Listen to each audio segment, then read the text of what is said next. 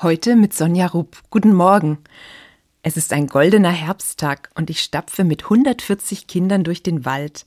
Neben mir laufen Lucy und Moritz. Die beiden sind elf Jahre alt. Sie quasseln die ganze Zeit. Es ist Schulwandertag und die vielen Fünftklässler, ein paar Lehrerinnen und ich wandern auf den Spuren eines Heiligen. Genau genommen auf den Spuren unseres Schulheiligen. Der heilige Landolin soll im siebten Jahrhundert als Mönch aus Irland ins Badische gekommen sein. Das finden Lucy und Moritz spannend, denn Landolin soll genau in dem Wald, in dem sie gerade wandern, als Einsiedler gelebt haben. Eines Tages hat ihn ein Jäger brutal erschlagen. Er hatte ihn wohl für einen Zauberer gehalten, weil die Tiere bei ihm so zahm waren. Nach ein paar Kilometern kommen wir an eine ganz besondere Stelle, an die Stelle, wo Landolin gestorben sein soll. Die Legende erzählt, fünf Quellen seien damals entsprungen. Die Quellen sprudeln immer noch. Lucy und Moritz hören gebannt zu, als sie erfahren, was noch alles passiert sein soll, nachdem der heilige Landolin gestorben ist. Er habe etwa eine blinde Frau geheilt, weil sie seinen blutigen Leichnam angefasst hat.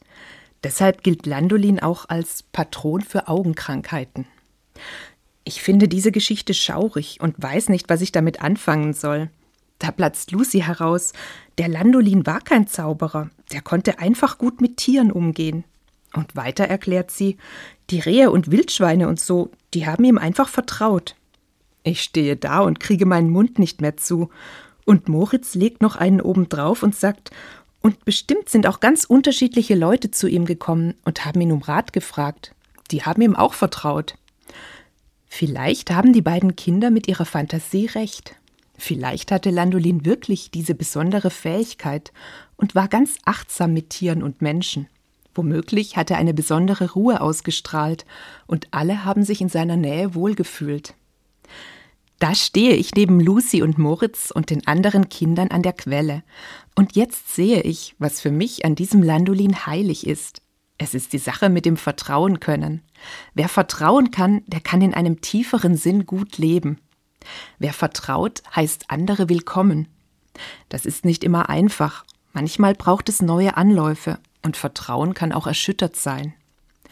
Landolin konnte so gut vertrauen. Das haben mich die Kinder gelehrt, denn das habe ich vorher gar nicht gesehen. Apropos sehen, war dafür nicht der heilige Landolin zuständig?